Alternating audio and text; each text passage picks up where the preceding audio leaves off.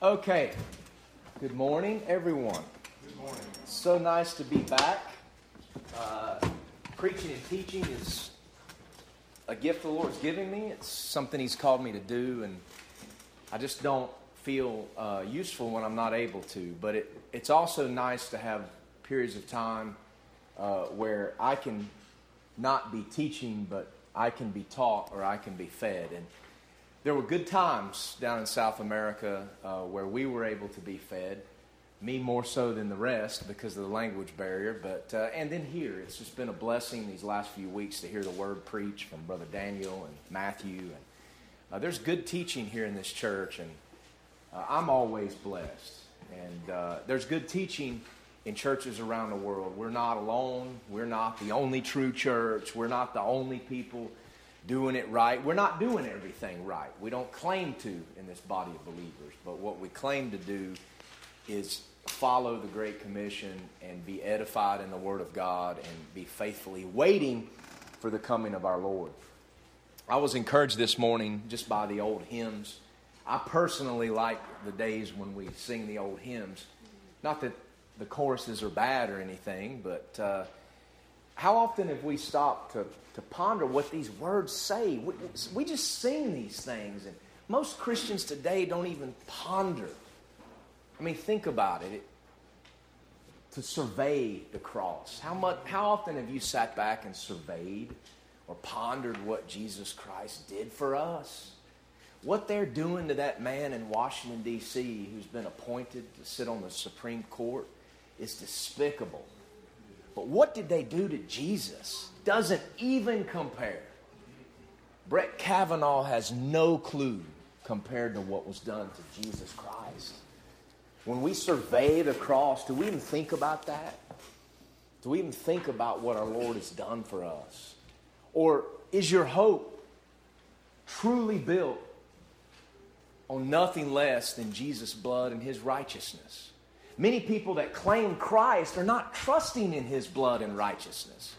They're no different than the religious Jews or the religious Catholics because their trust is not in his blood and his righteousness, but in their righteousness and their religion.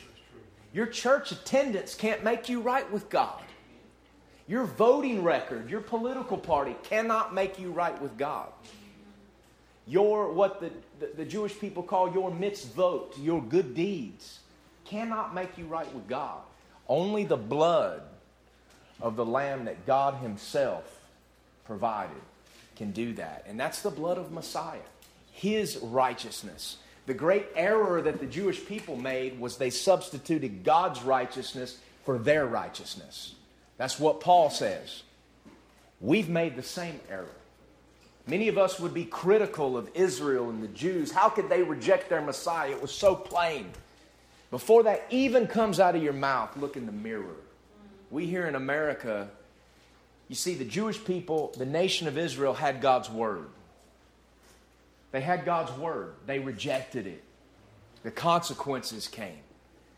We here in America have God's word, and we have the example and history of Israel that is meant to teach us. We have rejected two witnesses, whereas they have rejected one. And my friends, make no mistake, there's a great difference between Israel, her judgment, and America and our judgment. In the Bible, God describes the sins and the evils of Israel, a nation that knew God. And when these things are described, when you read in the prophets and Jeremiah and Isaiah and Amos and Hosea and others, it is a word for word description of where we are in this country. We are guilty. But make no mistake, we are not Israel. God made promises to Israel for her preservation based on his unconditional covenant with Abraham, Isaac, and Jacob. He made no such promises to America. No such promises are made to this country. And don't be so foolish as to think that just because God was willing to spare Sodom, if five righteous people could be found there, that he would spare this country if 50 million righteous people could be found. You see, don't make the error of thinking that we, that God is obligated to spare us because he did Sodom. You see, as regards Sodom, the friend of God came to God petitioning on Sodom's behalf. Abraham was the friend of God. God made a covenant with him, an unconditional covenant, that we can be a part of through Messiah. But no such covenant was made with America. And God is under no obligation to spare this country, even with many more than five righteous dwelling here. That's happened all throughout history. There were many righteous dwelling in the Roman Empire. Some had been driven into the hills and into the valleys to escape the persecutions, and God spared not that empire. So make no mistake. We are a wicked country, but we have a Savior that has had everything done to him that could possibly be done to us. The Bible says, in all things like as us, he was tempted, yet without sin. His righteousness is upon which we must trust to be saved. And that is not religion. That is not man made religion. I'm excited to get back into the book of Revelation this morning. It's been a while. We're just going to proceed as God gives liberty. This week, next week, I'll be preaching down at Living Word. And the weekend after, I'll be able to continue. Then there's going to be some time where uh, uh, you guys are going into, I believe, Second Thessalonians for a few weeks, and then I'll be back with you. So it's good not to get too caught up in one place in God's Word. And remember, all of these messages up to this point are available online. And uh, I trust. I don't want to repeat a whole bunch of things that have been taught before, but I trust you can go back and still find edification.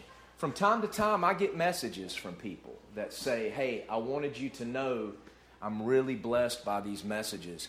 You know, just from different places around the country and even in places uh, in other countries. And so I'm not just preaching to you guys, I'm trying to preach to whoever has ears to hear and trust that the Lord will use it. So, for that, in, in, in that vein, let's, uh, let's open up today to Revelation chapter 17.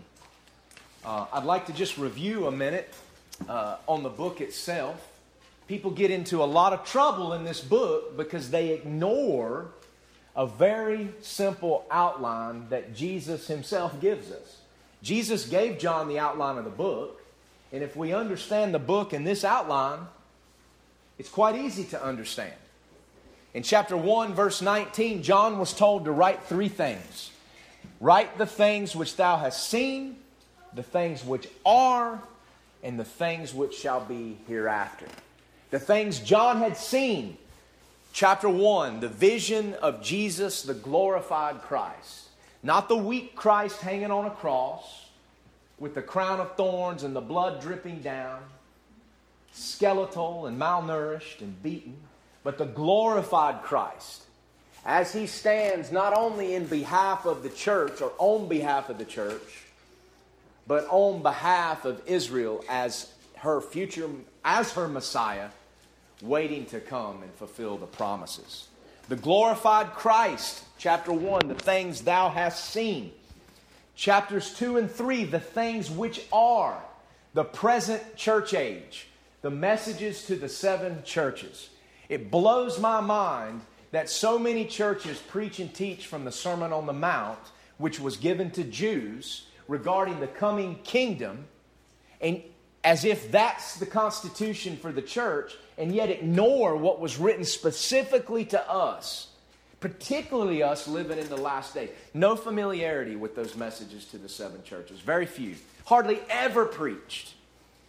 In the things which are, we see a prophetic unfolding of the church age that we can see because we live on this side of history and we can see it played out. I go into detail with that. The things which are, we looked at the backslidden church, Ephesus, the persecuted church, Smyrna, the tolerant church. Tolerance of evil is wicked in the eyes of God. It's not virtuous like the world says. A lot of Pergamos churches out here today. Thyatira, the unrepentant church, a whole lot of those. When the church is unrepentant and the nation is unrepentant, the nation cannot be great again, a nation that once knew God. Make America great has to begin with repentance. And my friends, it's not. It's being built upon a foundation of sand. Sardis, the dead church, started a good thing, the Reformation, but it ended horribly. It ended dead. How many churches have started a good thing and now they're dead? Philadelphia, the remnant church, God always has a remnant. He always has a faithful remnant. Sometimes, as Second John teaches us, that remnant is local church bodies. Other times, as Third John shows us, that remnant is a faithful seed within a within a, uh, a problematic church body or within an unrepentant or a dead church body. So the remnant can be entire bodies or it can be individuals within a corrupt system. And then we have the Laodicea, the lukewarm church. I believe that is the period we're living in now. I believe it started around the beginning of the 20th century and it will end with the rapture of the church. Laodicea means the desires or the rights of the people. And that's exactly what the church is about today. Our desires and our rights, not even pausing to consider what God's word has to say. We are in the period of the things which are at the end the period of Laodicea. There are churches at all times in church history that reflect these types of churches.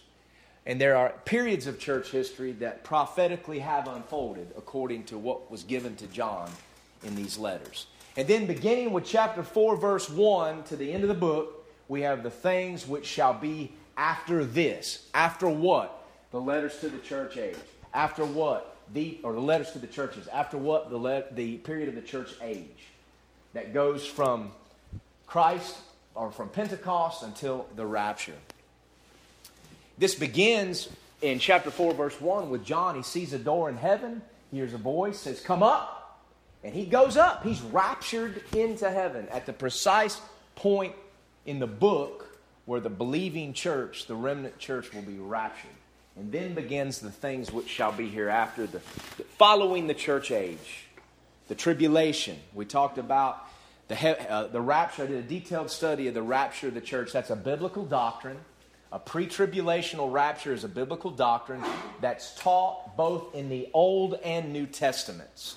It's not a new thing that was made up because a blind girl had a dream in the 1800s or because John Nelson Darby just made up something in his sleep. It's a biblical doctrine.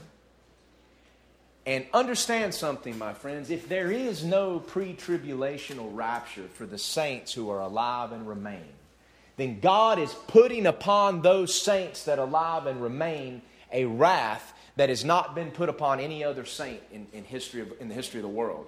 You see, there's two ways to escape the coming wrath death, the righteous.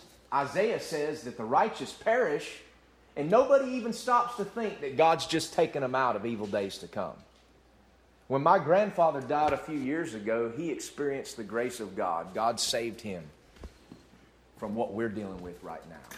He saved Ronnie's friend out of what we're dealing with. But for those that alive and remain, they are delivered at the rapture. And if the dead in Christ have nothing on the living in Christ and vice versa, then how can there not be a rapture? It makes no sense. But I don't want to get into that. I covered that in detail long ago. If you go back in the messages on the podcast, you'll see the rapture of the church part one, the rapture of the church part two. And I hope you'll find those interesting if you have any confusion. We talked about the th- throne room, the scroll, the title deed of the earth. We got into the tribulation period, starting with the opening of the seals on that title deed. We talked about Daniel's 70th week, which is the seven week tribulation seven year tribulation. You can't understand Revelation without Daniel. It's impossible. Comparing Scripture with Scripture. Uh, the time of Jacob's trouble, what we know as the tribulation. We talked about the seven seal judgments. The seventh seal is the seven trumpets. Then we talked about the seven trumpet judgments. The seventh trumpet is the seven vials or the seven bowls. Uh, there's been parentheses in the book that pause the chronology and zoom out and show us what God's doing behind the scenes. We see the Jewish uh, witnesses in Revelation 7. God has set aside 144,000 Jewish witnesses that are not saved of yet, they're not part of the church, who will complete the job of the Great Commission that the church has failed to do. Jesus said, in the Olivet Discourse that the gospel must be preached before the end comes. We started it, but we won't finish it. And in, in chapter 7, we see that the fruit of their preaching is a great Gentile host, the tribulation saints. The first fruit, a harvest has first fruits. We see them at Jesus' resurrection. It has a great harvest, which is the church, and it has gleanings, which are the tribulation saints. We saw um, uh, in chapter um, 10, a parenthesis, Jesus, the mighty angel, appearing in behalf of Israel. We've seen the parentheses of chapters uh, 11 through, I mean, 12 through 14, or 11 through 14, where we see different characters that'll uh, play a, a part in this time of Jacob's trouble. And we talked about God's two witnesses and the beast uh, and the false prophet and the dragon and the great war between Satan and the seed of Israel that has uh, transcended all of history. We got into all that uh, we, we, we finished with the seventh trumpet judgment and went through the vial judgments in chapters 15 and 16. And then we got into chapter 17. 17 and 18, again, are a parenthesis. The, the chronology is not being, uh, is not progressing. We've gotten to the seventh uh, vial, which is the end. And then in chapter 19, Christ comes back. It culminates. In 17 and 18, we zoom out and we see the destruction of the world system. The world system that began with Cain, the world system that manifested itself with Nimrod and Babel and the great kingdoms of all time. That world system has always had a religious element, an element that says we'll be God or we'll come to God on our own terms. It started with Cain. All man made religion goes back to Cain. I have this discussion with the Israelis all the time. And it's always had a commercial element. Follow the money. Follow the money. Always been there. Both elements of that system that so many trust in today will come crashing down. It's been it's spoken of in the past tense in the Greek New Testament because it's as good as done. Don't put your hope in this system. It's coming, it's going to come crashing down. Both mystery Babylon and Babylon both the religious element and the commercial element. So, chapter 17, we're looking at the judgment of that religious element, the great whore that, that's manifested throughout history and takes the form, I believe, today of the papacy and the Roman Catholic Church and all associated with it. Make no mistake, a lot of false religion today, uh, even Islam, was birthed in the Roman Catholic Church. It was sowed by the Roman Catholic Church to get the Holy Land back from the Jews. They, were, they had their dirty hands in it. That religious element, that great whore, will be destroyed by the very one she puts in power. And when she's destroyed, what comes to power itself will be destroyed. That's the commercial element. There's a difference between Mystery Babylon, chapter 17, which shocks John when he sees it, and commercial ba- or Babylon uh, in chapter 18, but it's all one. The world system, even where the so called atheists are concerned, has a religious and a commercial element. And it's all going to come crashing down. Then, after chapter 18, the chronology will pick back up with the coming of Christ. Armageddon, the destruction of Satan, the millennial reign, the great white throne, and the new heavens and the new earth. When you look around today and you see the chaos and you see what's become of our country, our country is not the country we grew up in. Our children will never see that. But remember, and I saw a new heavens and a new earth wherein dwelleth righteousness. There is a hope. We got, I believe, if I'm not mistaken, uh, back in, in, in February or March, we got to chapter 17, verse 9. We talked about here is the mind which has wisdom. The seven heads are seven mountains upon which the woman sitteth. So we're talking about mystery Babylon.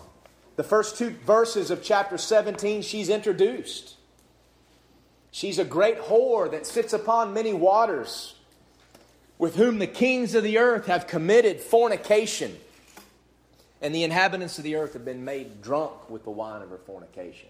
My friends, what you see, what you saw in Washington, D.C. last week, is exactly what's described here. That is the kings of the earth drunk with the fornication and the sodomy and the adultery and the wickedness and the whoremongering of Mystery Babylon, that false religious system. The kings of the earth are drunk on that fornication. It's amazing to me that those who sit up there in judgment against a man who supposedly did something to a girl at a party 36 years ago are the same ones behind the scenes that are involved in child trafficking rings. Yes. Pedophiles. Yes. Both sides of the aisle. If you don't believe that stuff is going on, you're willfully blind and ignorant. Hypocrisy. That's what the wicked do. They take their own actions, the things they know they're guilty of, and they project it on other people to hide their guilt. But the Bible says, be sure your sin will find you out. And to harm a little one, it's better for those wicked devils sitting on that panel last week to have a millstone tied around their neck and to be cast into, sea, the, into the sea than what's coming for them. Those wicked Jews and Gentiles. They're, some of the most wicked people on this planet are Jews.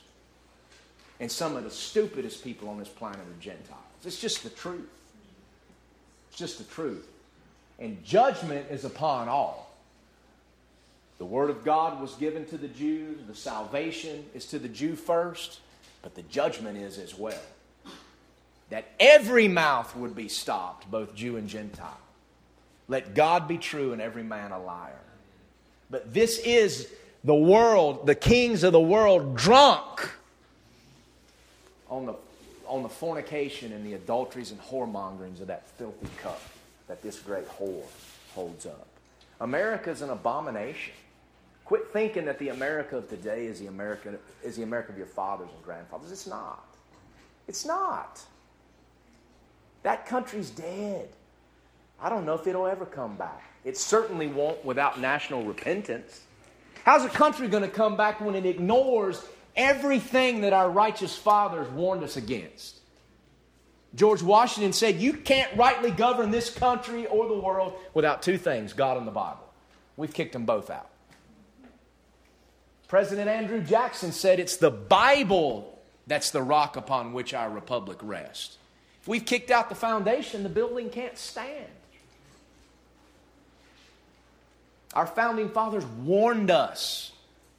James Madison said that our national security is not dependent upon our military might or our economic strength, it's a, dependent upon our ability as a nation to follow the Ten Commandments, to follow the law of God. The Ten Commandments is on the front of that court, Supreme Court up in Washington. And the Ten Commandments, people don't even know what they are anymore.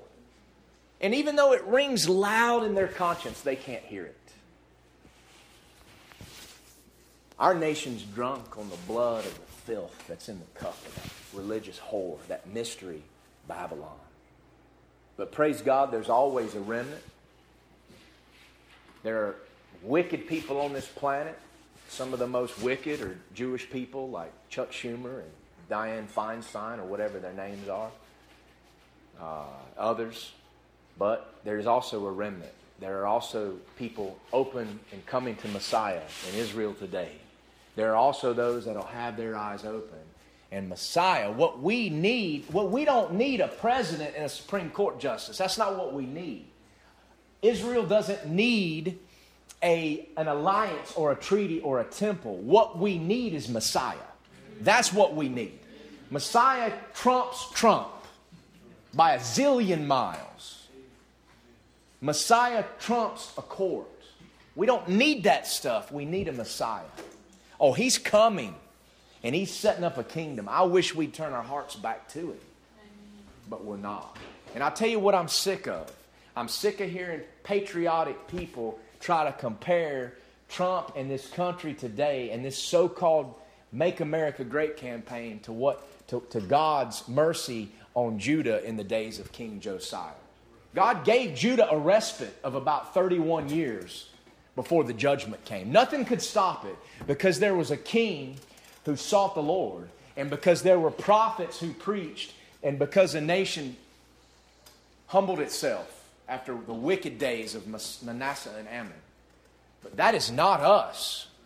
When those people were confronted with the Bible that was found in the temple, they rent their clothes and wept. That's not what we're seeing today. Don't compare the shenanigans in Washington with the repentance of Judah under the reign of Josiah that gave just a little respite. That began with repentance. That began with weeping and sackcloth and ashes. We have none of that today. Oh, there may be Bible studies in the White House. Praise God.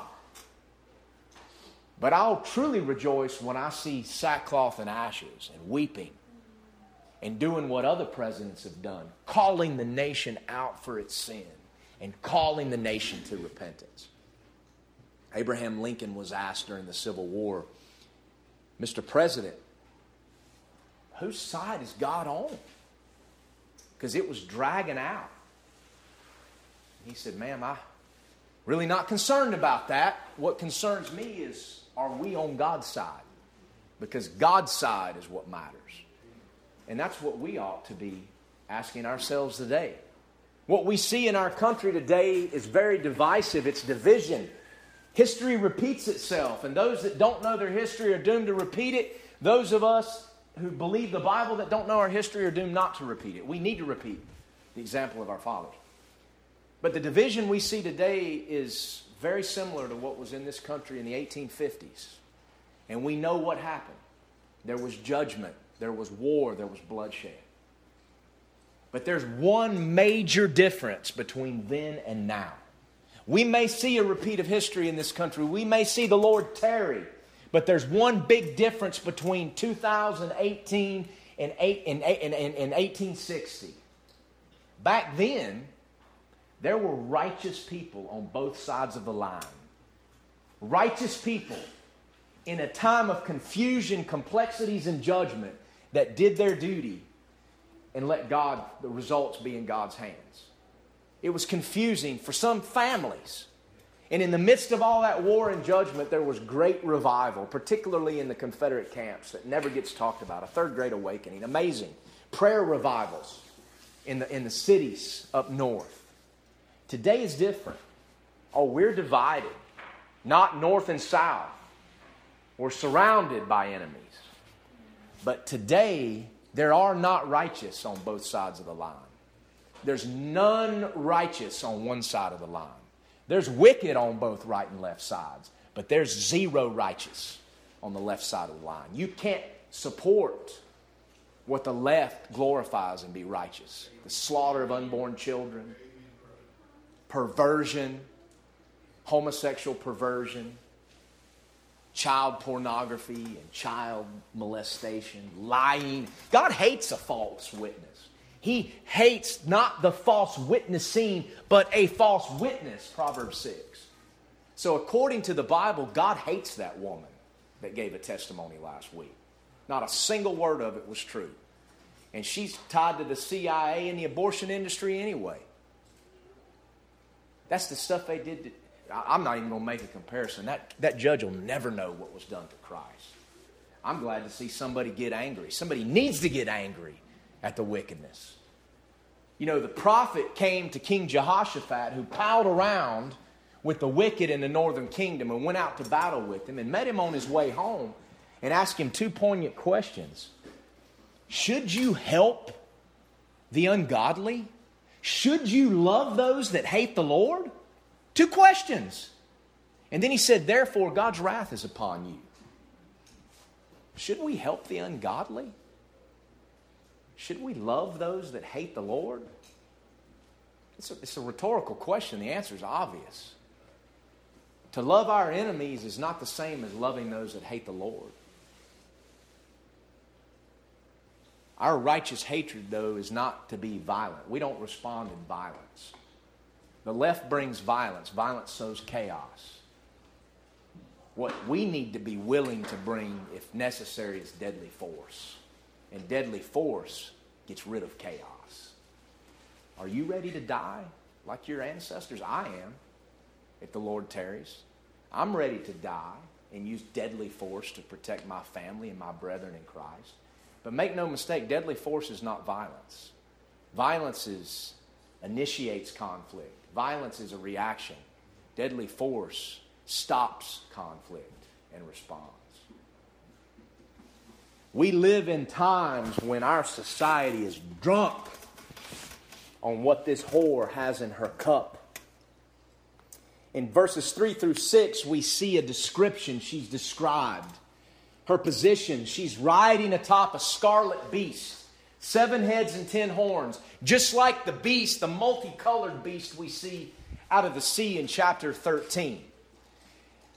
Guys, the beast she's riding, she's guiding him like a rider guides a horse when you look at the original language there. This is the beast. This is the Antichrist as a puppy.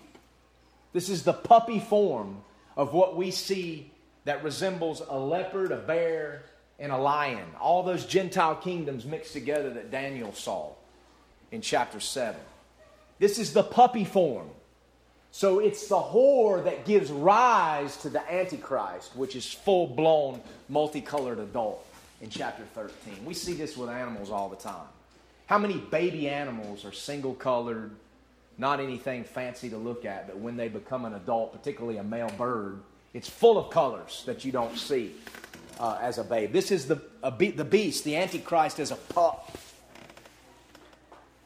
The way she's manifested here in purple and scarlet, purple, the color of the Roman emperors, scarlet, the color for centuries of the Roman cardinals in the Catholic Church, is the diametric opposite of what God says is pleasing to Him concerning a woman in 1 Timothy chapter 2. A meek and quiet spirit, not adorning herself with gold and pearls, not the, or the putting on of fancy clothes. Nothing wrong with wearing jewelry or, fan, or, or clothes, but her adornment is what's in her heart, and that's what people see, not her clothes. That's a godly woman. And my friends, that is the diametric opposite of this world system. What our society brags about in a woman is the opposite of what God says is right. The Me Too movement was birthed in hell. It's the opposite of what the Bible teaches. Don't be fooled. Verse 5, we see her name. She has a name. And that name is very, very important to how we interpret this passage.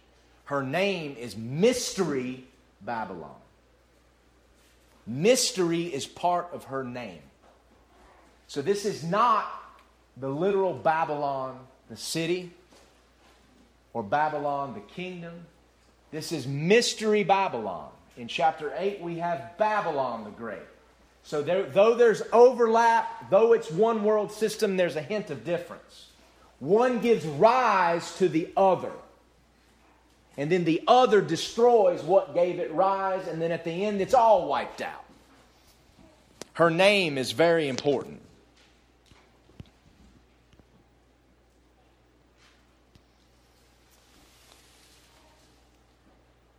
In verse 6, John is shocked at what he sees. If this whore is the Roman Empire, like the preterists say, then why was John shocked? John was the victim of persecution at the hands of the Roman Empire. All of the apostles were dead, had been martyred by secular government and the Roman Empire that persecuted Christians. But what John sees here shocks him. He's surprised, and I wondered with great admiration when I saw her. A woman drunk with the blood of the saints and martyrs of Jesus, New Testament dispensation, and he's shocked. This is not the Roman Empire here. That would be no shock to John. He was experiencing it at the time. Verses, uh, she's bloodthirsty. Those that virtue signal today Make no mistake, these women that virtue signal, this woman that comes up here and brings up some accusation, these are bloodthirsty vampires. They're thirsty for the blood of unborn children.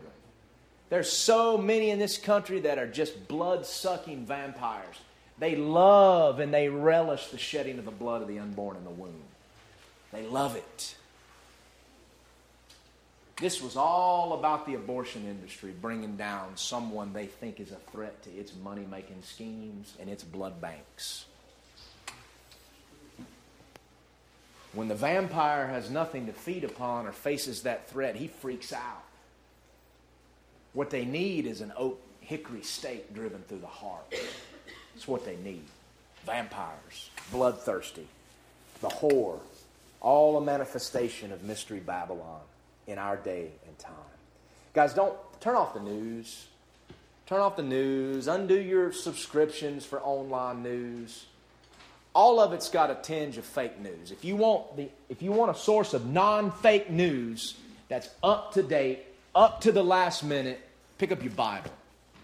This, this reads like a newspaper because it's being fulfilled before our eyes right now. Things written down long ago. And there's no fake news in here. And it's not biased to Republicans or Democrats. There's no bias here, there's no respect of persons. God will show you exactly who you are in this book, and He'll tell you exactly what's going to happen. This is the newspaper, guys. Familiarize yourself with it. In verses 7 through 15, we see her involvement. What is the involvement of this mystery Babylon with the beast, particularly in his puppy form? What is her relationship with the beast? It's a relationship in which she rides and guides this beast. This is the first half of the tribulation before the Antichrist sets himself up as God and uh, enacts the abomination which maketh desolate, prophesied by Daniel. The angel interprets the beast first. In verse 7, we see that it's a mystery. The angel's going to interpret the beast first because this is all about how the beast we see in chapter 13 in the second half of the tribulation. This is about how he comes to power. And it's the false religious system, many of which call themselves Christians, that actually bring him to power.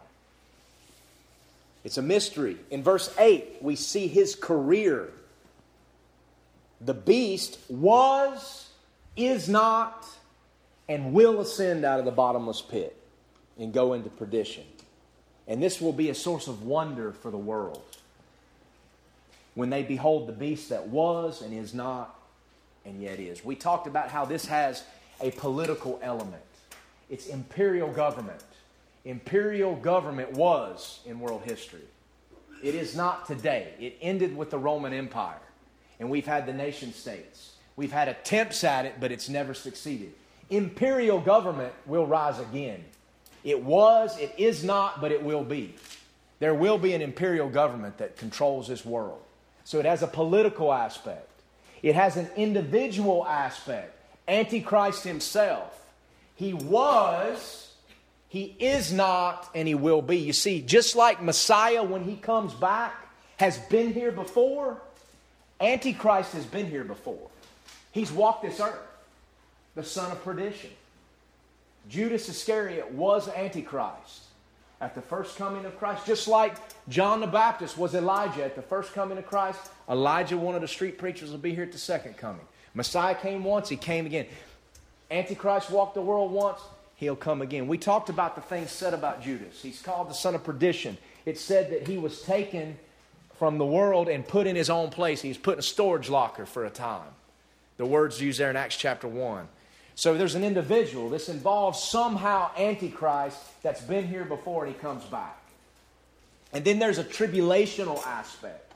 We see in the tribulation that there's a world leader who was, he is, and he is not because he's assassinated. He's, he, he dies the death of the uncircumcised, Isaiah says. He has a wound with a sword that kills him, and yet he lives. He rises from the dead, and all the world wonders after him. We see this in chapter 13. So we have this figure who was coming out of 10 kingdoms, a political leader. He's assassinated, and he rises from the dead, and then the world worships him and supports him as he judges the whore and sets himself up as a world leader. So there's three aspects. It's not either or here, it's both and. That's the way the scriptures are. When prophecy is uttered, it has multi levels, and it's always fulfilled to the letter. So we talked about the political, individual, tribulational aspects. If you want to go back and review that, it's the last message. very interesting. Verses 9 through 11, where we are today, uh, the angel talks about the seven heads. And that is where we are going to uh, uh, continue our study. Here is the mind which has wisdom. The seven heads are seven mountains on which the woman sitteth. Here is the mind that has wisdom. The word mystery in verse 5 of chapter 17 is a, is a warning sign. It's a warning bell that says you must have discernment. Discernment needed. This is another warning. Here is the mind that has wisdom. We need spiritual discernment. Discernment is required to understand these verses. I've told you before. I'll give you my opinion on what I think these things mean. As regarding the details, I might may be shown to be right or wrong. But what I do need know to be true is that when God gives prophecy, it's always fulfilled to the letter. The details may be difficult to discern, but when it takes place, it is clear. And it's often a stumbling block to the wicked or to those who are bent on finding their own interpretation. So I acknowledge all that.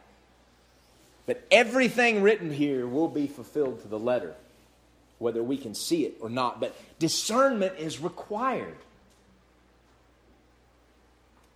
We talked last time briefly about how discernment of spirits is a spiritual gift that God gives to some, just like the gift of evangelism. The gift of evangelism, if we read there in Corinthians, is not the, the evangelist, he's supposed to go out and do all the evangelism and preach the gospel on, for the church. No, that gift is given for the edification of the church. Evangelism is a gift, but it's also a duty.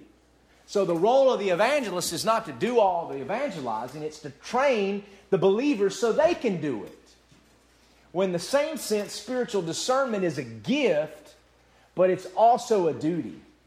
And so those with the gift are to instruct those to exercise and show them how to exercise themselves in discernment. 1 Corinthians 12:10 tells us discernment is a gift, but Hebrews 5 13 and 14 tells us that we should exercise ourselves in it. And by exercising ourselves in God's Word, we will learn better how to discern good from evil. I'll read that real quick. Hebrews 5 13 and 14. Everyone that uses milk is unskillful in the word of righteousness, for he is a babe. But strong meat, the strong meat of the word belongeth to them that are of full age, even those who by reason of use have their senses exercised to discern both good and evil.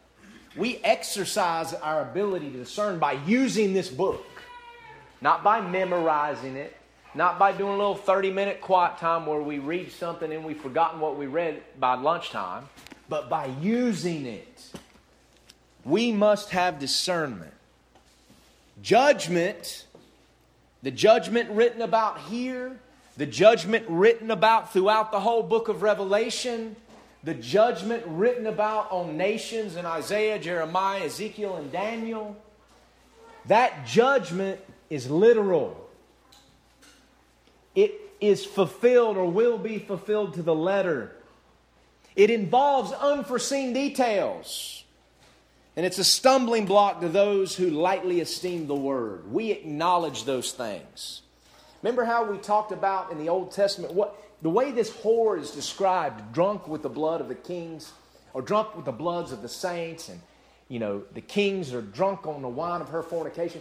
Similar language was used in the Old Testament to describe Nineveh, the ancient capital of Assyria, and to ascribe, uh, and ascribe to Tyre, the ancient capital of the Phoenician kingdom, the maritime capital of the ancient world, in, in both Nahum and Isaiah.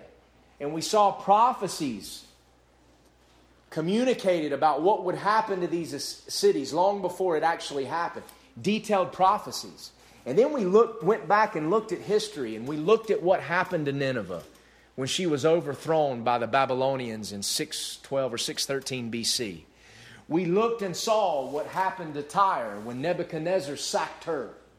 And then later, when the Greeks razed her to the ground, and how a peninsula became an island, how Nineveh was overthrown because the banks of the, uh, the, uh, the river overflowed and entered the city and broke down what an army couldn't do. And how, looking back, these judgments were fulfilled literally to the letter. So, why can't we expect the same here in Revelation 17? We can, even though we may not discern the details. We must be discerning. Oftentimes, what we see as the most difficult things to understand prophetically, the answer is hidden there in plain sight. It's right there in plain sight. But because we're reading and memorizing Scripture instead of studying it and applying it, we can't see it. Remember our discussion on the mark of the beast? Everybody's got their own idea. It's going to be a barcode, it's going to be a chip, it's going to be this and that. The Bible gives us the number of the beast 600, three score and six. And we're often wondering, what does this look like? We studied about how it'll not only be on the right hand or on the forehead, but it's also in. And we looked at the biometric chips that are in passports.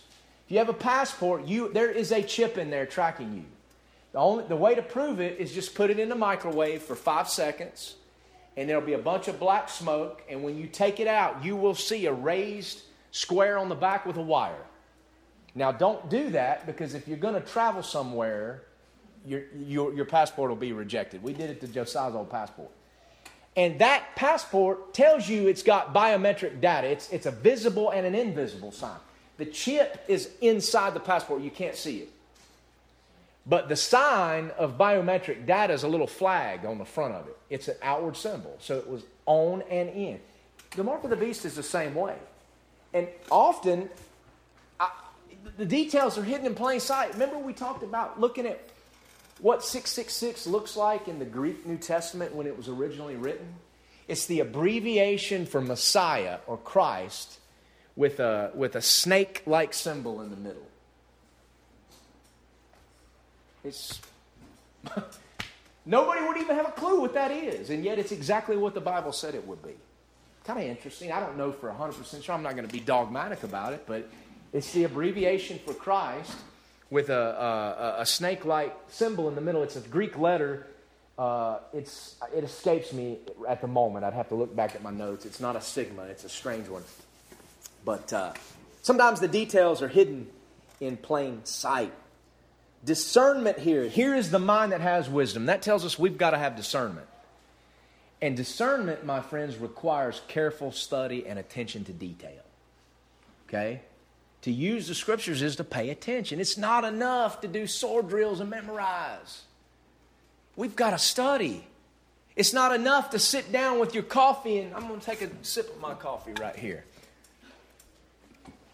It's not er, enough to sit down in the morning, and I'm so guilty of this, to sit down and I'm going to read this chapter and I'm doing this, and my mind's thinking about other things. Okay, I did my quiet time, I did my duty, and I'll move on.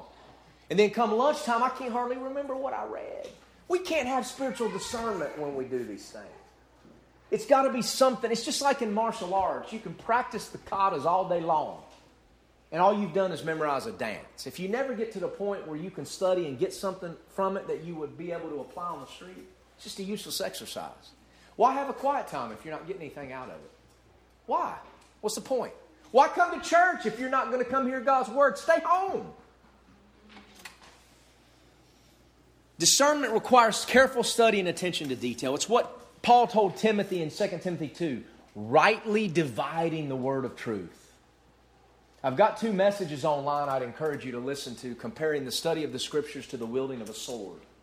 There's a correct way to wield a sword, and there's an incorrect way to wield it. And we talked about rightly dividing the word of truth. It's a good study on, on inductive Bible study. I'd encourage you to go back and listen to that. First Corinthians tells us that we should be comparing spiritual with spiritual. We've got to be able to compare Scripture with Scripture. We need to let John speak in Revelation. Let him speak. Don't keep interrupting him and cross referencing and mixing what he's saying, but then we also have to compare it. We can't fully understand John unless we understand Daniel.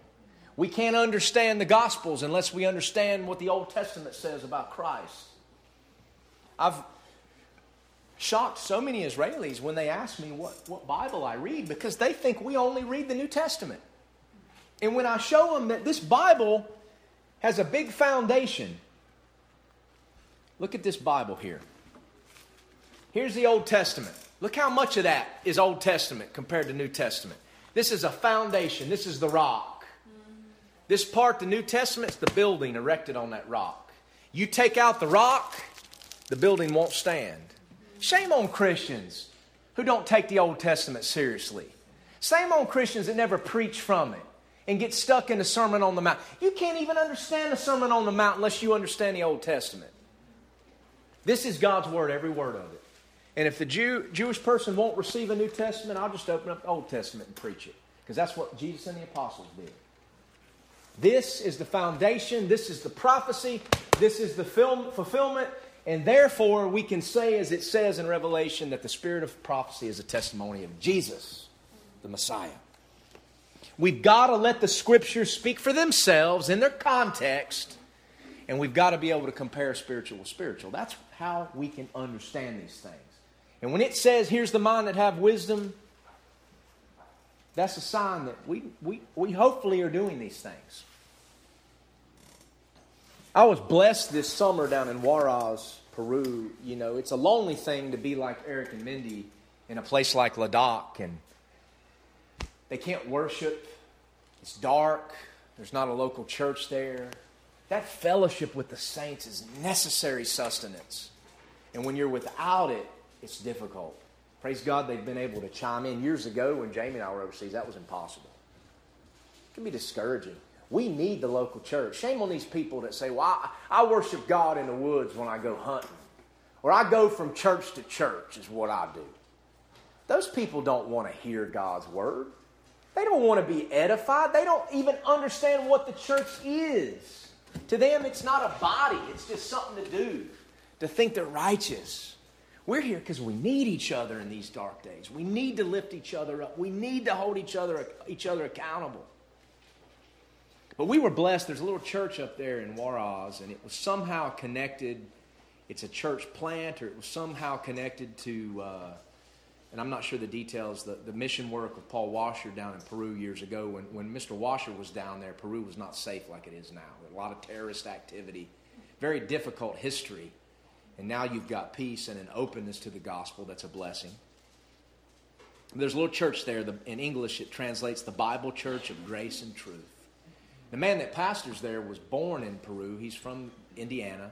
His parents were missionaries there all their lives, so he grew up there. And just a gentle man, a humble man, but a very good teacher. And I was blessed. They were exegetically studying the book of Luke, moving through the book of Luke on Sunday mornings. Precious people, the whole service is in Spanish. I tried my best to translate for the kids and Jamie. It was hard, but I was blessed. And he's got the best Spanish I've ever heard from a gringo way better than any gringo I've ever heard. But they were, he was moving through the Gospel of Luke. And the thing that impressed me about his preaching is yes, he cross referenced. Yes, he did the things that we do in here. But he let Luke speak without interrupting, if that makes any sense. He let Luke say what it says without interrupting it. And in doing so, and in paying attention to those details, I saw things that I've never seen before powerful truths that were sitting there in plain sight the whole time. And it was just a very edifying time. I was fed this summer. And I appreciate that little church down there. And it, it, it, encourages me to know that there are faithful teachers of the word around the world. Not complex, not jumping from place to place and using all these big words to sound intelligent, but teaching the brethren and letting the Bible speak. Just encouraging. His name was Steve Stillwell, and I just he's just a, a, good man, a good teacher, and I appreciated that. God always puts believers in our path when we when we travel. God doesn't need us to do His work; He'll do His work with or without us. But when we're willing to, it's always a blessing. And those are more our brothers and sisters than our own countrymen who have rejected God. Some of our own blood family. But we were doing this exegetical study on Luke, and I got in, kind of got into the mix when he was in Luke chapter 18 and got into chapter 21. And I want to just read something real quick because this kind of, if we can see what happens here and be mindful of these things here, I think we can get a better understanding in Revelation. Luke chapter 18, Jesus in verse 18 is he's preaching to the people. Going back and forth between the temple and the Mount of Olives toward the end of his ministry. Certain ruler asked him, saying, verse 18, Good master, what shall I do to inherit eternal life? This is the rich young ruler. Rich young ruler, we're told elsewhere. He brags about how he's kept the commandments, do not uh, Jesus said, Why do you call me good? There's none good save one, that is God. So, in other words, if you don't accept who I claim I am, God in human flesh, don't call me good because there's only one good, and that's God. Don't call Jesus good if you don't believe he's God. Don't call Jesus Savior if you don't believe he's God, like the JWs and the Mormons do. Mormon Jesus and JW Jesus isn't God. But the Jesus of the Bible is God because God said in Isaiah 43, I am God. I am Savior. Besides me, there is no Savior. So if Jesus isn't God, he can't be the Savior because there's only one Savior. Jesus said, Thou knowest the commandments do not commit adultery, do not kill, do not steal, do not bear false witness, honor thy father and their mother. And he said, All these things have I kept from my youth up. So Jesus gave him the second table of the law. The second table of law, commandments 5 through 10, are summed up love your neighbor as yourself. The way we conduct ourselves with our fellow man. And then this man bragged, I've kept all this on the second table from my youth up. Now, when Jesus heard these things, he said unto him, Yet lackest thou one thing. Sell all that thou hast and distribute it unto the poor, and thou shalt have treasure in heaven, and come follow me. So Jesus then gave him the first table of the law. Have no other gods, no graven images. Don't take the Lord's name in vain and remember the Sabbath day and keep it holy. One's relationship with God. In other words, the first table of the law tells us to make God the authority in our life. So Jesus gave him the first table. Here we had God in human flesh, the Son of God, telling the rich young ruler, Go sell everything and come follow me. So you had God giving him a commandment, and this rich young ruler couldn't follow it. So, in rejecting the first table of the law, he proved that all his bragging about the second table meant nothing. You can love your neighbor as yourself all day long, but if you don't love God with all your heart, soul, mind, and strength, that means nothing. The second table of the law can't save you.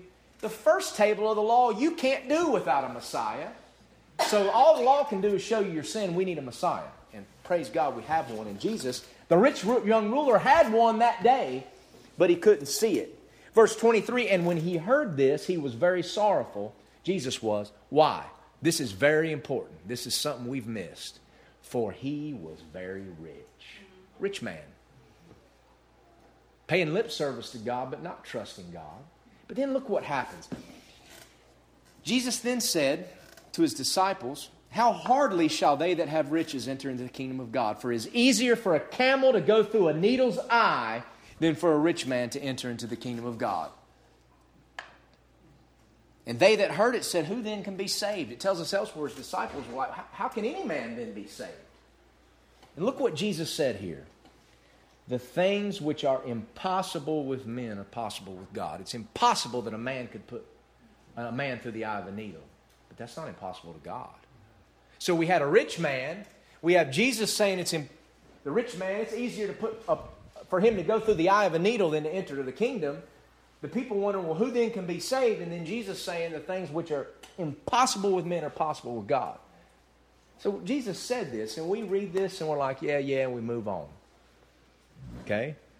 And then Peter talks about, you know, Lord, we, we left all and follow you. You know, and Jesus said, don't worry.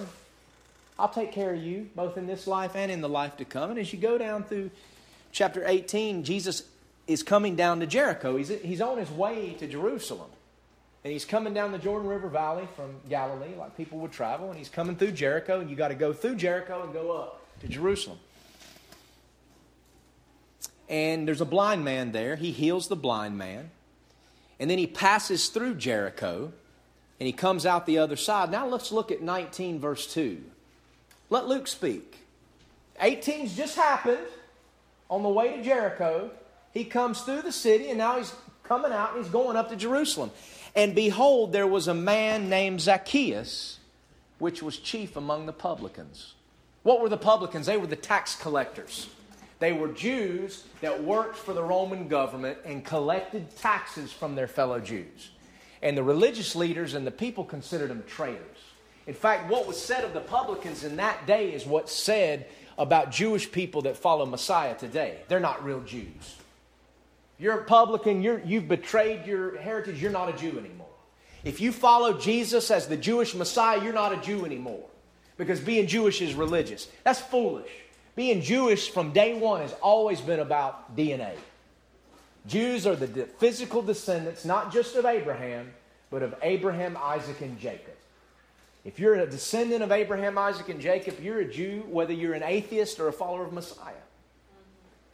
And the fullest Jew there is, nothing makes more sense for a Jew than to believe in a Jewish Messiah. That's the most Jewish thing a Jewish person can do. And yet, the religious Jews want to say that a follower of Messiah is not Jewish anymore. Well, they did the same thing about the publicans back then. We saw publicans that came to Christ Matthew, Levi, the tax collector, Zacchaeus. We know the story. But look at the last phrase of verse 2. A little detail here we've never seen, we've never paid attention to. And he was rich. And he sought to see Jesus, who he was. Was. Zacchaeus wasn't listening to preaching. He didn't have somebody witness to him.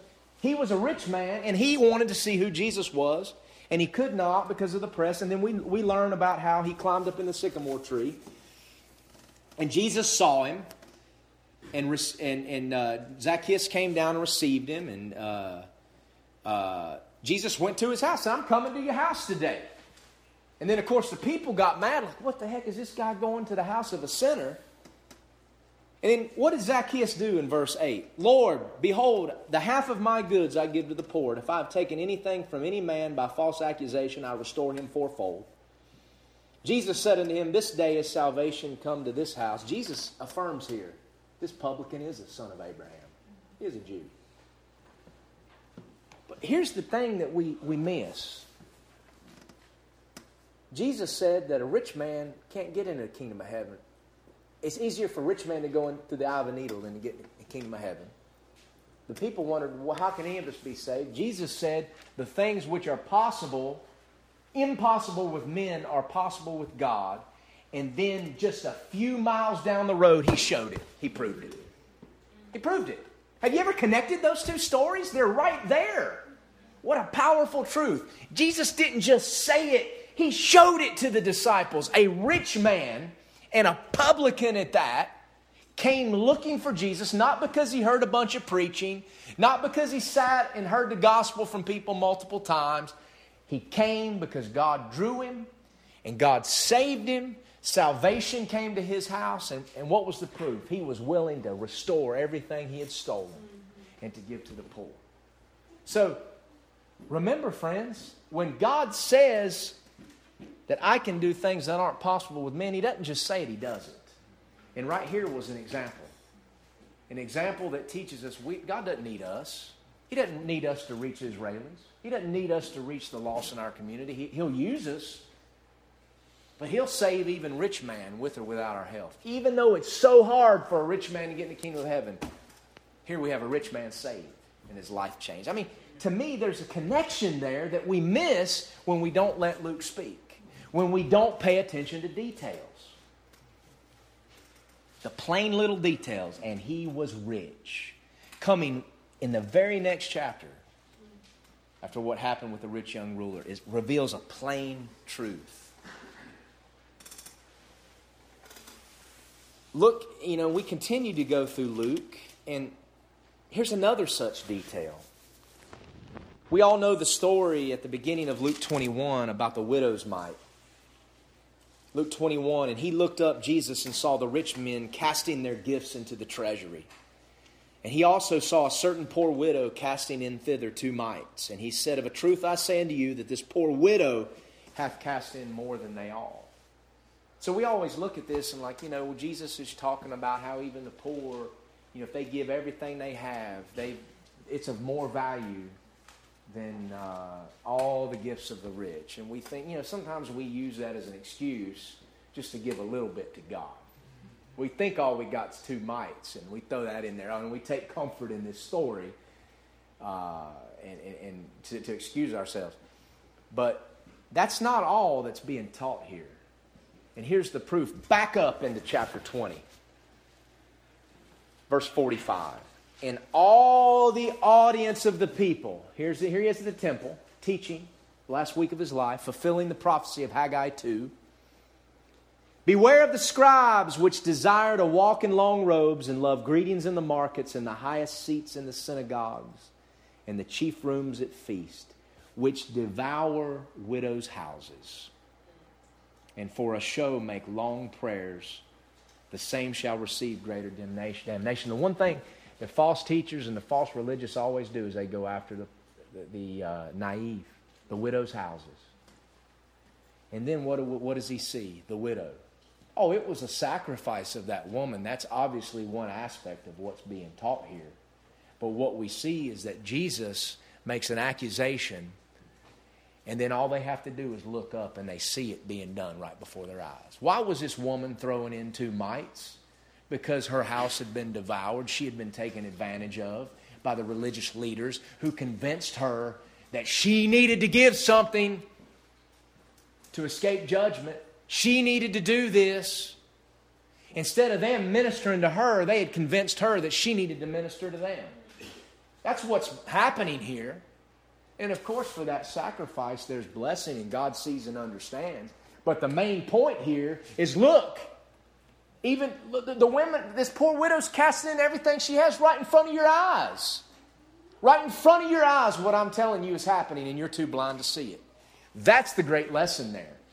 And if we don't back up into chapter 20 and connect them, we don't see that. My friends, we pay lip service to evil, and we, we, we understand that certain things happen in this world, but it's happening right now before our eyes, and we can't see it. It's happening right here in our country, and we can't see it. We can just lift up our eyes and walk around, walk into Best Buy, walk into Walmart. Everything that was written in the prophets concerning Israel, we're guilty of, and we can't see it. Just like the people couldn't see the widows' houses being devoured happen right in front of their eyes. Little details. Same thing in Mark. Same thing in Mark happens. Jesus rebukes the religious, for what they do to widows, and then we see what the, what the widow casts and everything. She, she should have never had to cast anything in there. The fact she did was a sacrifice. I'm not disannulling the teaching we've all heard about that, but we've missed a detail. Then we get into Luke chapter 21, and we have what is often referred to as the Olivet Discourse. Luke 21, Matthew 24, and Mark 13. This is where Jesus discusses what he calls the Great Tribulation. Okay? A shadow fulfillment would happen on the near horizon the sack of Jerusalem by the Romans in AD 7, 70. This would be a type of the ultimate uh, uh, events of the Great Tribulation. When we talk about the tribulation, we're talking about Daniel's 70th week the, the 70th week, one week of years, seven years. It's what Jeremiah calls the time of Jacob's trouble. The tribulation serves two purposes to judge the world for its wickedness. Make no mistake, Antichrist is a judgment from God. He's called in Isaiah 10 the rod of my anger. It's God's punishment on the world. And the second purpose is to wake up the nation of Israel to wake them up and so they can finally see that Jesus is the Messiah. And they'll call for him, Hosea 5.15, and then he'll return. But Jesus, when he speaks of the Great Tribulation, is talking about the last three and a half years. There's a midpoint. In the middle of the week, Daniel says, Antichrist breaks his covenant with Israel. And then he sets himself up as God. And then he turns on those that trusted him. Israel has to follow a false Messiah first to the point of her utter ruin before she'll wake up and see the true Messiah. And I tell the Israelis, I said, there's a time coming, you're going to fall prey to a false Messiah. There's hard times coming before the salvation spoken of in the prophets. I'll tell them straight up, hoping that they'll be one of those witnesses who won't fall for it, because we know there's 144,000. But in Luke chapter 21, when Jesus is talking, he gives a sign that the people should look for.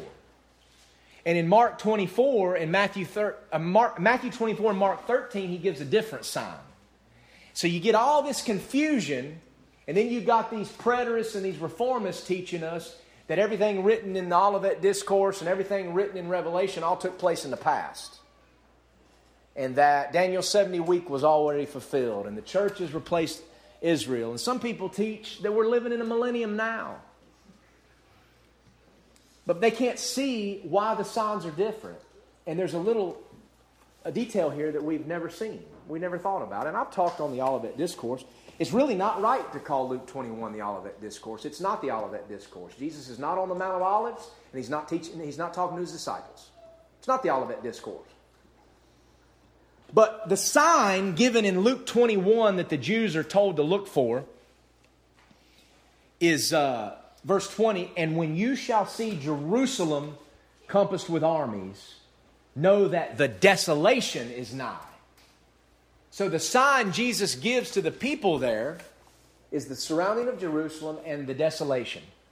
Well, many of the people that heard that were still alive 40 years later. The sign was the sacking of Jerusalem by the Romans. That was, the des- that was a desolation. It was the desolation in the near horizon, but it wasn't the abomination of desolation. Very different.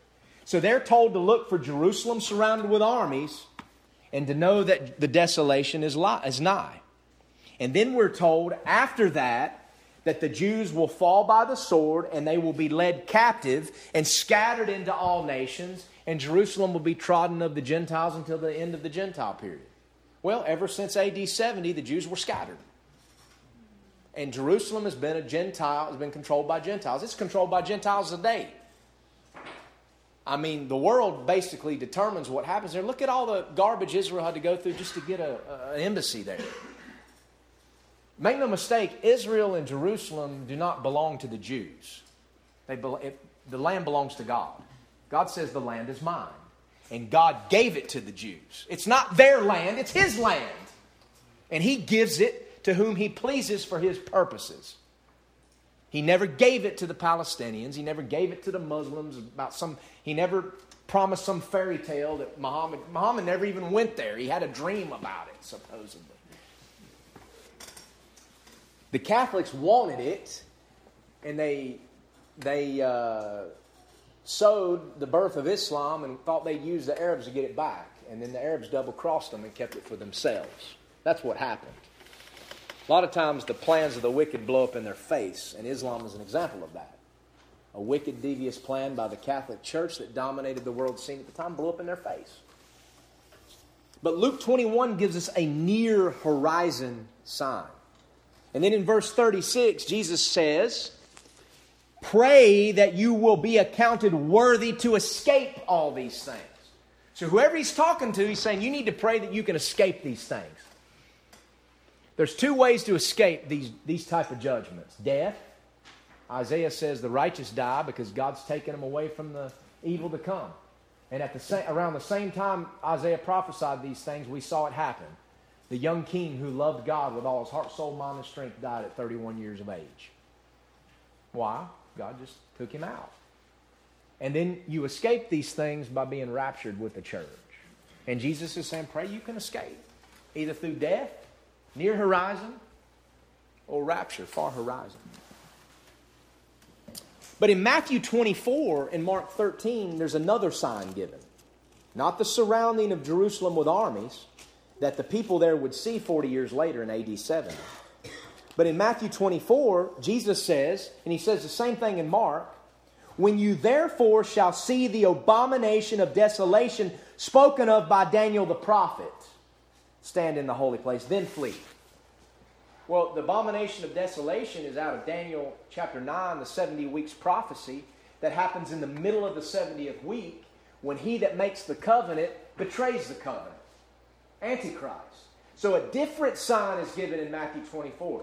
The sign of the Roman uh, sack of Jerusalem and the Jews being scattered and all that's just skipped over. And there's a different sign given. Same thing in Mark. And then Matthew 24 describes the rapture, something that Luke didn't, doesn't even mention in chapter 21. Two will be in the field, one taken, the other left. Two grinding at the mill, one taken, the other left. That word taken there is the same word that's used in, in Luke chapter 1 or Matthew chapter 1 when Joseph took Mary to be his wife. It's not the word used when it talks about in the days of Noah, the flood took them all away, it swept them all away. It's a different word, paralambano in the Greek. I don't like to pronounce Greek from the pulpit. It's a useless thing to do. You won't remember it anyway. We don't even know if it's correct because it's a dead language. So I'm sorry. But and then we look at John 14 and the marriage imagery. There's no doubt that what we see here in Matthew 24 with the two in the field and the two in the bed, the two at the mill is the rapture. But that's not in Luke 21. Why are there these differences? Matthew 24 and Mark 13, Jesus says something he doesn't say in Luke. He says the gospel has to be preached first to all the nations before the end can come. But none of that's in Luke. Why are there differences here? If this is the same message, is he contradicting himself? Well, no, it's not the same message and it's not the same audience. And we fail to see it because we miss details. Look at Luke 21. There's a little detail that explains everything. All of a sudden, these messages with different signs and different emphases make sense. Luke 21, 37. Let's look at verse 36. Watch you therefore and pray always that you may be accounted worthy to escape all these things and shall, that shall come to pass and to stand before the Son of Man. And in the daytime, he was teaching in the temple. And at night, he went out and abode in the mount that is called the Mount of Olives. And all the people came early in the morning to hear him in the temple. In Luke 21, where the sign is the Roman desolation of Jerusalem, he's preaching in the temple. He's not on the Mount of Olives. And his audience is the people, the people of Israel that would crucify him later that week. That's his audience. So he's giving them something they're going to see with their own eyes 40 years later that's going to remind them that this man they crucified was real. He's telling them, I hope you can escape these things. He's telling them, after this desolation, you're going to be scattered to the end of the world, to the ends of the earth, and Jerusalem's going to be trodden of the Gentiles. We've seen that's been more than that's been 2,000 years. So he's telling the people their future that would start on the near horizon. He's talking to the people in the temple. Do we realize that that last week, we talk about Palm Sunday and the Last Supper, but do you realize that that entire week, Jesus was preaching in the temple daily? He was showing himself in the temple and he was fulfilling a very detailed prophecy in Haggai chapter 2 where God told the people who had built the second temple after Babylon, and the old men were weeping because it, fa- it paled in comparison to Solomon's temple. And God sent the prophet and said, Don't worry. The glory of this temple will surpass the first temple. And here's why. Because a day's coming when I'm going to shake the heavens and the earth. And the desire of all nations is actually going to come and stand in this second temple. Something that never happened in the first temple. Jesus right here in Luke 21 is doing that. The desire, what's the desire of all nations? It's a Messiah. Every nation desires that. That's why Buddha, 500 years before Christ was born, told his disciples to look for a coming Messiah, a golden Buddha, that he couldn't give them the answers they were seeking. But one day a Messiah would come, be looking for him.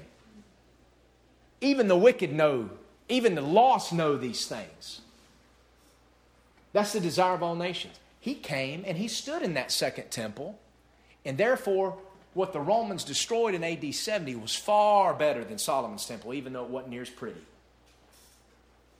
And so I like to show the Israelis look, if Jesus wasn't a Messiah, then God lied to you because that second temple was destroyed in AD 70 and it's not coming back. What's going to be built in Jerusalem is not that second temple, What's going to be built is something that God didn't command you people to build. That's Antichrist's seat. The only temples you were commanded to build was Solomon's and uh, uh, the temple after the Babylon, and then there will be a temple in the millennium that is Christ. But this temple that you're wanting on the mount, on the Temple Mount, God didn't command you to build it. You'll build it, and it'll give us great encouragement as followers of the Word of God to see God's Word fulfilled. But you're going to lose it. But Jesus was in the temple fulfilling messianic prophecy. Those people had no excuse not to see and believe who he was. But they were blind to the Word, just like we are. That's why Simeon was in the temple looking for the Messiah. He knew he had to come to that second temple. But he's teaching the people in the temple. To the people. And he gives them a near sign. But then look in Matthew chapter 24. And again, you're asking, what does this have to do with Revelation? Well, we're just building up to how to pay attention to details in the Scripture. Because when it says, here's the mind that have, has wisdom, if we're going to proceed and try to figure out what this is talking about, we need to pay attention to details. Look at what happens in Matthew 24. And Jesus went out and departed from the temple, and his disciples came to him for to show him the buildings of the temple. And then verse 3 And he sat upon the Mount of Olives. The disciples came unto him privately. Tell us when these things shall be. And then he gives them the sign of the tribulation. He gives them the rapture. This is not the people. This is his disciples on the Mount of Olives talking to him privately. This is the Olivet Discourse. It's on the Mount of Olives. In Mark 13, we're given a little more detail. It's not all the disciples. Uh, let's see. In Mark chapter 13, he says,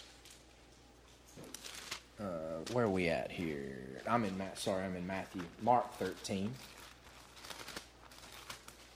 It was the disciples, but more specifically, it says in verse 3 and as he sat upon the Mount of Olives over against the temple, the Mount of Olives is across the valley from the temple. You got a great view of the Temple Mount from the Mount of Olives, but it's, it's, it's a little bit of a hike. Peter and James and John and Andrew asked him privately. So the disciples had a private discussion on the Mount of Olives, and Mark tells us it was four of them Peter, James, John, and Andrew. The first four that were called, the two sets of brothers. So Jesus is having a private meeting on the Mount of Olives in Matthew and Mark, but he's publicly preaching in the temple in Luke 21. That's why there's different emphases. What do Matthew and Mark reveal? They reveal the far horizon sign, the abomination of desolation. They reveal to us an escape, that is the rapture. They reveal to us the fulfillment of the Great Commission. These are the things that us as disciples should be worried about. Not worried about the destruction of nations and the coming of the man of sin and looking for Antichrist. What we need to concern ourselves with is filling the Great Commission, getting the gospel out, and looking for the day when two are in the field, one's taken, the other's left. That's our hope. America's going to fall. Don't get all worked up. We're not looking for Antichrist, we're looking for Christ. We know Antichrist is coming. When we see the Spirit and the signs, we rejoice because our redemption draws nigh. The wicked can't do that, they can only sorrow. You know, I listen to people sometimes in podcasts, you know, they're on the right side of things politically and they expose things, and there's definitely conspiracies out here that are true. I'm not a conspiracy theorist. I'm a conspiracy realist. What that means is I acknowledge and understand there's been one great conspiracy from the Garden of Eden till now whereby Satan is trying to overthrow God's plan. It's a conspiracy that will not succeed. I don't believe every conspiracy theory, but I don't believe anything my government or my, my, my, the news media tells me. I don't believe it. I don't trust it. But there's a lot of these conspiracy theories that have a ring of truth, but what's sad is the response is literally one of despair. One of what can we do? We're, we're losing everything. We're losing everything. That's not us. We don't despair. We're looking for Messiah. So that's why the emphases are different. You see how the little detail here is so important. Jesus preaching to the people, Jesus having a private discussion. There are things, my friends, we can preach about in here, and we can edify ourselves in here, but the wicked can't understand it. We can talk about God's election. We can talk about the things that comfort us in terms of our salvation, but when we get to the streets, we need to preach, repent ye and believe the gospel because they can't understand these things. They don't have spiritual eyes to see. Different emphases. In Luke, that same passage about the rapture is there the two in the field, the two in the, in the, in the mill, the two in the bed. But that's back in chapter 17. And that's where Jesus, again, is talking to his disciples. That's good news, guys. Two in the field, one taken, the other left. That's good news for the church. It's not good news for the world. It's not good news for the world. Jesus' disciples asked him in Acts chapter 1, Lord, are you going to restore the kingdom of Israel at this time? They knew what the Old Testament scriptures said, they expected it. He will restore the kingdom of Israel. But he said, This is not for you to know right now. You go and preach. That's what we need to do. We need to go and preach. We've not been appointed to wrath, just like our study in 1 Thessalonians that Daniel and Matthew were talking about. We've not been appointed to wrath. There's a big difference between us and they. The pronoun change there in 1 Thessalonians 4 and 5. We need to be worried about, we need to be looking for Messiah, not anti Messiah. We need to be looking for the rapture, not MAGA, make America great again. Discernment requires attention to detail. You see how these little details, and he spoke privately with his disciples. Day in the daytime he was in the temple, and at night he was on the Mount of Olives. These weren't put there for our health. These weren't put there to tell us a good story. They were put there to help us rightly divide the word of truth. And he was rich. See how those little details. We want to compare Scripture with Scripture, but we also want to let the Scripture speak and not interrupt it. And sometimes we can overdo the cross referencing thing, and I'm guilty of that. And we interrupt the Scriptures. Let it speak. And then we'll see and compare Scripture with Scripture. You're probably asking yourself, what in the world is all of this about? You know, uh, we, we, I wanted to get into the book of Revelation today. And we, we, we haven't, but we have. We've laid some groundwork. And my friends, if, we hadn't been, if I hadn't been apart from you for all these months, maybe there wouldn't have been a need to do that because this stuff would be fresh on your mind. But there is. And therefore, I got five minutes. Let's, uh, well, according to Matthew's example last week, and even Daniel's at times, I might have about 30 or 15 more minutes. No, I'm not interested in breaking records today, but let's just look for a moment. Here is the mind that has wisdom. The seven heads are seven mountains on which the woman sitteth. Now, a lot of times when people interpret this scripture, that's a little detail that gets overlooked. It's a little detail that gets overlooked. The seven heads are seven mountains. That's a, that's a little detail, but it's very plain and it's very literal. We can't overlook that. The woman, the, the false religious world system is seated upon seven mountains. They support her. These mountains, these heads are her chair. What is this a reference to? In history, in John's day, it's a fact that Rome was known as the city that sits on seven hills. That's a fact historically. But in the scriptures, kingdoms are often spoken of as mountains. David referred to his kingdom as a mountain. Jeremiah talked about the Babylonian kingdom that was coming as a destroying mountain. The kingdom of Messiah is a stone cut without hands that becomes a mighty mountain. The millennial kingdom is the mountain of the Lord's house. So, what do we have here? We have a reference to Rome, and therefore the Roman Catholic Church, or is this a reference to kingdoms throughout history? That's the question. We often take an either or approach to the scriptures when we should take a both and. Both and requires spiritual discernment. It's the same thing when it comes to God's election and man's responsibility. God's effectual working unto salvation and man's so called will. I don't like the word free will. I'd just rather throw that in the garbage can. Man has a will, but it's not a free will.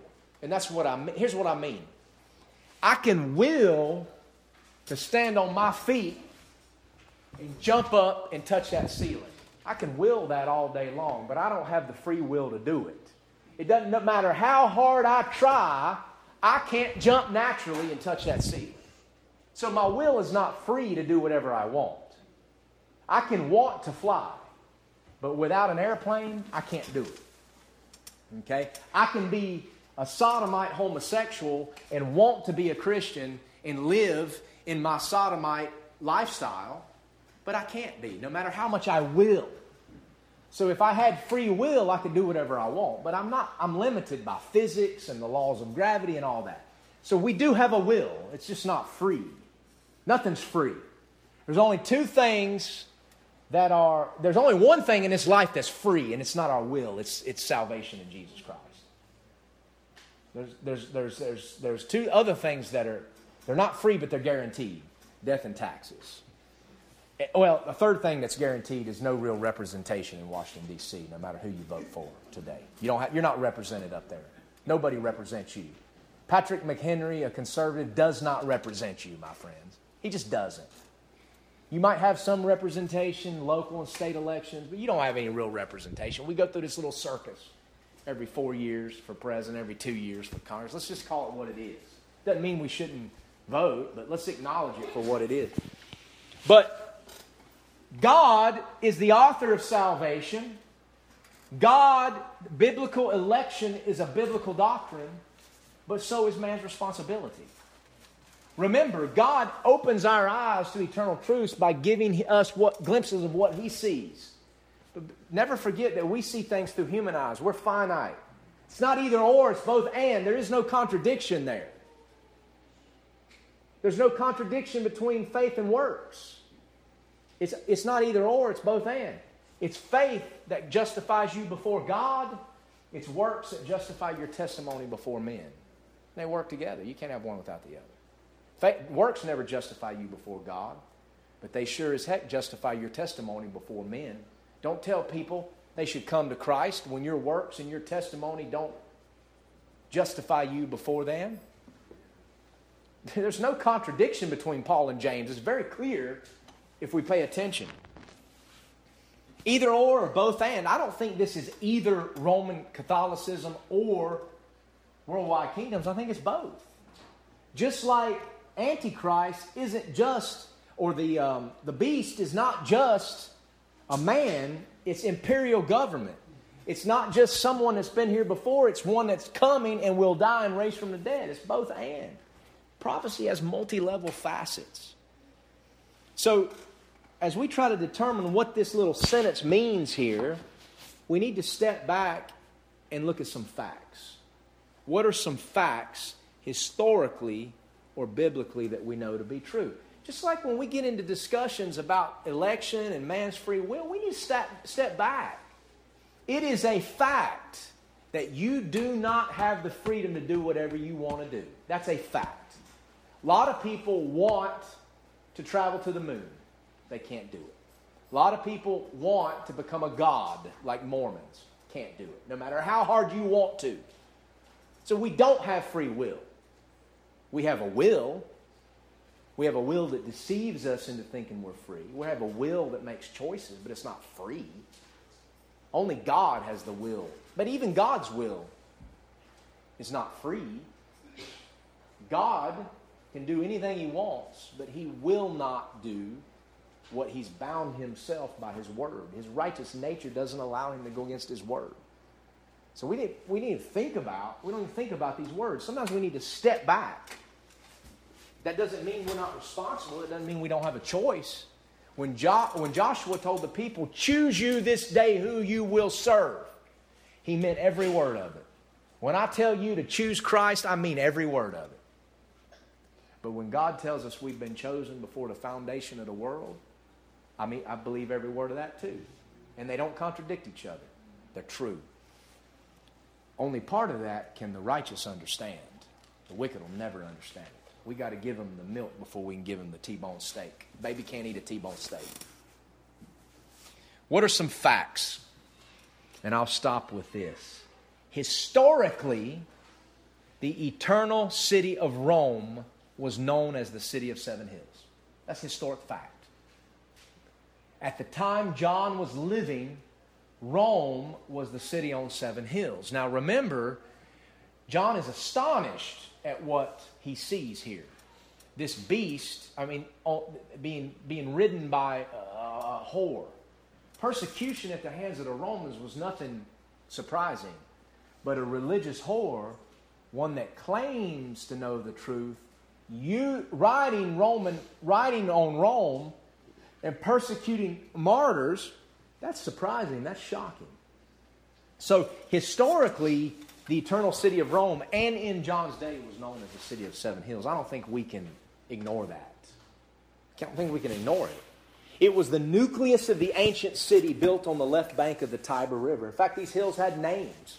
You can visit them today Palatine, Aventine, Caelian, Esquiline, Viminal, Quirinal, and Capitoline. They're there. You can go visit them.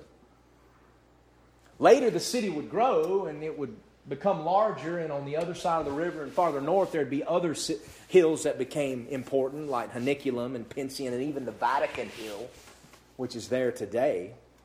But they were not considered part of the nucleus of Rome, the seven hills. There's nothing fancy about that. I mean, we do the same thing today, okay, in, in, in Nepal. Where Vishnu's store is and where the apartment we use is, is not technically Kathmandu.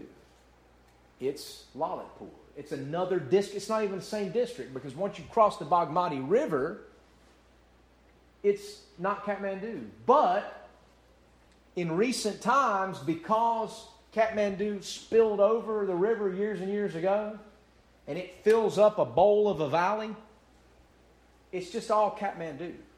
It's not technically, but it is. It's Kathmandu. We live in Kathmandu. Technically, it's Lalitpur, but nobody understands it as such. Conversely, that was the same with Rome. It grew, and there were other hills, but it was always the city on seven hills. Kansas City. Kansas City was born on the east bank of the Mississippi River. No, I'm sorry, the Missouri River. Kansas City, Missouri, was founded on the east bank of the Missouri in Missouri. And so when we talk about Kansas City, we talk about Missouri. We don't ever, there is a Kansas City, Kansas, because the city spilled over later. But when somebody says Kansas City, we're not thinking about Kansas City, Missouri. We're thinking, I mean, Kansas City, Kansas, I'm sorry. We're thinking about Kansas City, Missouri. That's what we associate it with, even though the city is spilled over and there's a Kansas City, Kansas. Same thing here. Just because there were other hills later doesn't mean that Rome wasn't the city on seven hills. And so there's a historic connection here that I think we have to remember.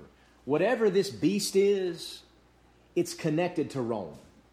And whoever this whore is, this religious whore, she's connected to the city of Rome. What religious whore for 2,000 years, I mean, for 2,000 years, or actually less than that, it started with Constantine. What religious whore has been and continues to be associated with Rome? The Catholic Church. That's his, I mean, we can't deny that historic fact. The greatest enemy of the Bible believing Christian in history has not been Islam. Muslims have killed more Muslims in history than they have killed Christians. In fact, there were times back during the Byzantine times and the, uh, the, the, Western Empire and in the latter days of the Roman Empire before it split, there were times when Bible believing Christians who were persecuted by Catholics found refuge in Muslim cities. So the greatest persecutor of the Bible believer history, throughout history was Rome, the Roman Catholic Church. The Roman Catholic uh, emperors became the Roman Catholic popes, and they all persecuted Christians. Between AD 500 and 1500, 50 million Bible believers put to death. We cannot deny those historic facts. So here in verse 9, there has to be some connection to Roman Catholicism. Is it only Roman Catholicism that's being judged here? Or is it bigger than that? Is it either one or something else, or is it both and? And that's what we're going to get into. So I'll just end with that. Um, verse 9 the city on seven hills. We'll talk a little bit about that uh, two weeks from now. Verse 10 is very interesting. We're told there are seven kings, five are fallen, one is, and one has not yet come. That's a very important thing. That means we're, though Roman Catholicism is part of this vision, it's bigger than that. It's bigger than that. It's part of it, but it's bigger than that. And then we'll get into verse 11 this beast, he's the eighth. What is going on here? How is it in relation to the ten horns? Seven heads and ten horns. Guys, this isn't the only time we see this. We've already seen it with the dragon in chapter 12, the beast in chapter 13, and we see it in Daniel several times. It all goes together. So I'll end there today. Just a, just a brief, I mean, not a brief, it wasn't brief by any means, but just an exhortation on discernment as we read the scriptures, let's pay attention to detail. You know, spend some time reading this chapter the next couple weeks and pay attention to detail. Let the scripture speak. Let's not miss those great jewels like we see there with Zacchaeus. Oh, we know the story, but we failed to, connect it. That this was Jesus showing something immediately after he said something that seemed impossible. What was more impossible in the eyes of men than a corrupt Jewish publican with short man syndrome coming to Messiah. What was more impossible from man's perspective, but with God, all things are possible. Let's pray. Lord, we thank you for your word. Who am I to preach it? Lord, I know that in my finite mind I'm not capable of understanding the details, but I and we believe by faith that when you prophesy that it's literal, it will be fulfilled to the letter. We can trust it. And one day we'll look back in the ages to come, and all the mysteries will make sense. And uh, we'll know that you speak true. Let God be true and every man a liar. Have mercy upon our nation, Lord. Help us to burn brightly. Help us to have compassion on those upon which the world does not. Help us to be ever ready to share hope even with our enemies, to love them in that way, but not to affirm them in their wickedness, to love them enough to tell them the truth, just like love bids a warning doom to children playing in a freeway. Lord, bless our food this morning. Thank you that all, for all that have come. We pray for those that are out from us today, uh, those that are in their journeys, protect them, and those that have gone out from us, Lord, uh, in, in sin. We pray you would uh, uh, bring them to a place of repentance and heal those breaches, Lord, things that you told us would happen. So, Lord, we uh, again thank you for this body, for all the remnant body here in this country today. We pray for them. Lord, we pray that you would strengthen them, that the righteous would be a light before we're taken. Um, for the suffering church around the world, Lord, for those faithful serving you on the foreign field, Lord, for those who are hungry and sick and in prison, we lift them up, oh God. For Israel, we pray for them. We pray for their salvation. We pray that you would fulfill in them the promises of the fathers. Many in Israel are enemies for the gospel's sake, but they are beloved because of the Father and his election and promise. And we acknowledge that. We pray for the peace of Jerusalem and that uh, um, you would fulfill your word. We look forward to the day when Messiah comes. Come quickly, Lord, Lord Jesus, Yeshua HaMashiach. In Christ's name I pray. Amen.